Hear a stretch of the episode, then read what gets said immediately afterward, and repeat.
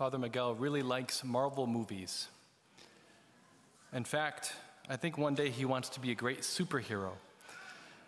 The other day, I was walking into the rectory, and he was in the living room dressed in an Iron Man suit doing all sorts of fighting moves. and I looked at him, and I began to back away slowly. I picked up my phone and say, Father Joe, can you come back?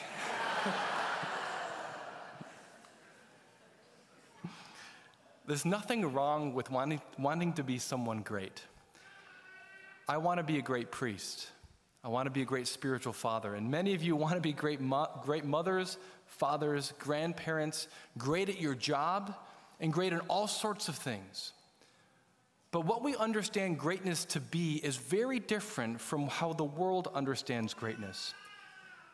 And that's ultimately what Jesus is speaking about in today's gospel. So they're on this journey from, um, from Galilee to Capernaum. And on this way, it, it shows that the, the disciples were arguing about something. So they get to Capernaum, and Jesus asks this question What were you guys arguing about on the way? They were utterly silent. They were embarrassed because the text says they were discussing among themselves who was the greatest.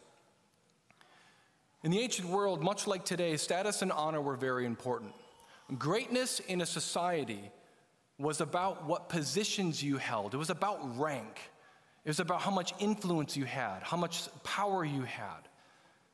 And what happened was in the ancient world, there was a lot of jockeying for position to understand maybe I have noble birth and I have this status, I have this rank, I have this position. So the great ones were the leaders of Israel. It was all about rank. Notice how Jesus responds to this. He says, If anyone wishes to be first, he shall be the last of all and the servant of all. Notice how he doesn't say it's wrong to want to be great. He doesn't deny that part of our human nature, the desire to be great. He redefines it in terms of love, in terms of service. And so, to be great is not about holding positions of high authority. It's not about being held in high honor or being held in high esteem. It's not about being the most attractive person. It's not about being the most successful. It's not about being, being the one that has the most power over others. What's most important here that is that greatness is in terms of your ability to give yourself away in love. It's about your ability to serve, because that's the last place that ultimately is the true measure of greatness. This is a reminder to us of the main difference between how disciples see the world and how non disciples see the world. See, disciples see other people in terms of their ability to love and serve them. How can I serve this person more? My true greatness is, is really the measure of my ability to serve other people and to be last. My interest is them, not me. But a non disciple is not really concerned about other people and may be concerned about people insofar as it helps them to achieve their goals, their ends, their projects. And this is why it can be very tricky. We look out into people who aren't disciples, they can be, a lot of people are serving other people. But they might be serving other people with the motivation of them getting ahead in the world, them being thought of as being a loving person. For example, it might be socially advantageous for someone to appear to care about the poor, to appear to care about all sorts of social issues, but inside they really don't care about serving other people. In other words, they serve in so much as it serves them. Jesus continues to challenge us about what it means to serve. When I first arrived at the parish, uh, we quickly kind of wanted to kind of understand the culture of the parish, so we brought in a consultant to help us identify what the core value of this parish is. And we immediately recognized it as service. That the parish was very generous with its time, its talent, and its treasure, and truly wanted to serve the community.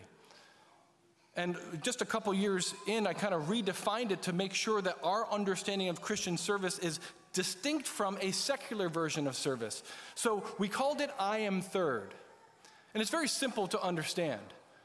Once I come to discover that I am loved by God, that God has put me first and Himself last and has given me life, it's then that I respond by loving Him first and loving my neighbor second.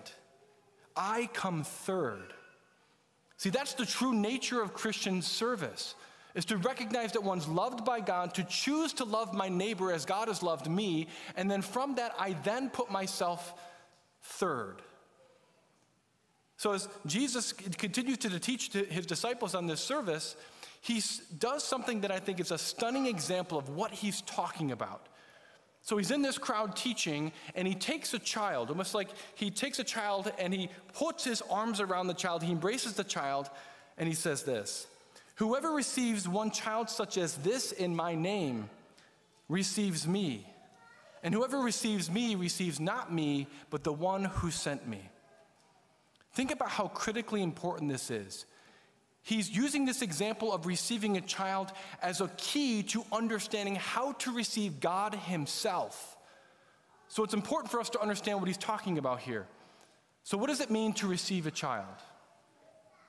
Very easily, it means, or very like simply, it means to welcome that child, to serve that child, to love that child.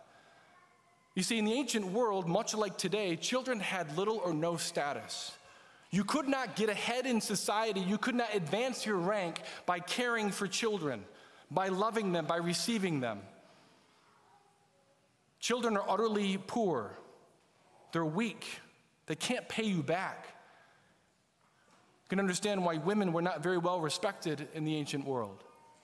And yet, Jesus is using this as a sign of true greatness. If you can receive a child, one who cannot pay you back, then you truly do have a servant's heart. You truly know how to serve, and you know how to receive God Himself. My brothers and sisters, we live in a world that does not welcome children does not celebrate the birth of little children, does not celebrate family life and the sacrifices that moms and dads have to make in family life. It's very easy for us to see how the world, when we think about it in terms of service and love, gets it completely backwards. And that's why John Paul II can say, precisely because of the, our Christian understanding of love, can say something like this Society will be judged on the basis of how it treats its weakest members and among the most vulnerable are surely the unborn and the dying. So, what does all of this mean for us? Two points. Number one, as Christians, we need to stop arguing about things that do not matter. It's very easy for us to get caught up into the categorization of the world and to start trying to jockey for position. For position among our friends, our family, our coworkers, even in our parish school and our parish community. It's easy for us to get worried about those things, but we need to remember that right in front of all of us, within reach, is our opportunity to become great. The people right around us, to love them like Christ has loved us. And if you find yourself in positions of power, in positions of influence, you have a status in your business or the community or in government, to understand that position as an opportunity to love like Christ loved and to serve others, to see yourself as last. And just kind of as a side note, what would it look like if faithful Christians occupied offices of government all across the spectrum? I think we'd live in a very different world today. So, number one, stop arguing about and caring about things that really don't matter in the end. Number two, do not condition your love and service to others based on whether or not people can pay you back. You see, the world is something like this you scratch my back, I'll scratch your back. It's this give and take thing that happens. Now, on the one hand, we realize that this is not a commentary on capitalism or a free market exchange. Certainly, man acts in his self interest, so it's not a bad thing to have exchanges in, in society. But when it comes to our relationships, we should never act as if we're going to get something back because that's no longer love. It's actually self interested. Jesus is calling us to a radical form of service. That means we need to be ready to not receive back because that might be the true measure of love. And if we can love like that, we're very much on our way to greatness. So let us pray. Thank you, Lord Jesus, for serving us and putting us first and yourself last. Lord, we repent for, for not loving others, and for seeking greatness in the eyes of others, and not in the greatness in the eyes of you. Give us your heart to love those you've placed in our lives, especially those who cannot repay us. Help us to love like you, so that we can be like you and to be great like you. After all, our deepest desire is to receive you and the one who sent you.